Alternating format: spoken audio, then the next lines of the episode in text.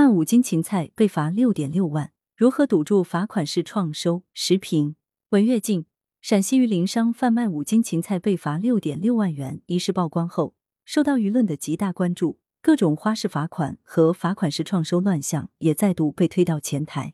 对我们来说，揭露弊病容易，如何真正堵住各类乱罚款和罚款式创收的黑洞，理应成为此次事件的最大着力点，也是当务之急。小商贩卖区区二十元的菜，仅因农药残留不合格而被罚款六点六万元，个中的是非曲直。明眼人一目了然，但当地市场监管部门何以做出如此执法裁量？是肆意妄为，还是为完成财政创收？这些都令人猜想。客观的说，随着文明执法、规范执法的推进，各地执法机关的执法水平均大幅提高。若追查责任和原因，卖菜拒罚很难说是某些执法者的个人乱作为，而是按照食安法的相关规定。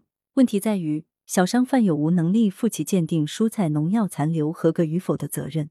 同时，此事中的当罚的当如何定性，以及罚多罚少低度如何把握？如此之大的执法裁量空间，无疑为乱罚款预留了漏洞。事关人命的食品违法现象，理当受到严处。公众也曾为史上最严食安法而欢呼，但严法有时也是双刃剑。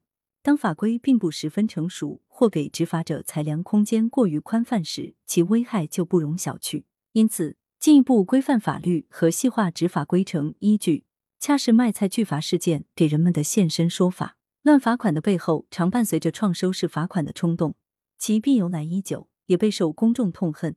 中央曾三令五申严禁，日前国务院还专门发文要求严格禁止以罚款进行创收。但此种乱象依然屡禁不止，这显然与某些地方将罚没收入当成裁员之一有关。如果不能彻底切断其根源，乱罚款势必难以根除。此前被曝光的罚款包月，正是这种乱象的缩影。榆林乱罚款事件是被国务院督查组查处的，而从披露的情况看，类似事件当地已发生数十起，说明并不是个别现象。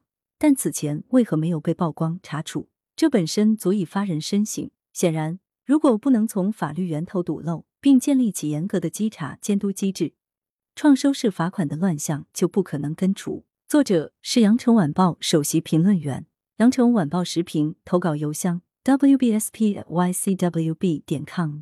来源：羊城晚报羊城派，责编：付明图，王俊杰，校对：何启云。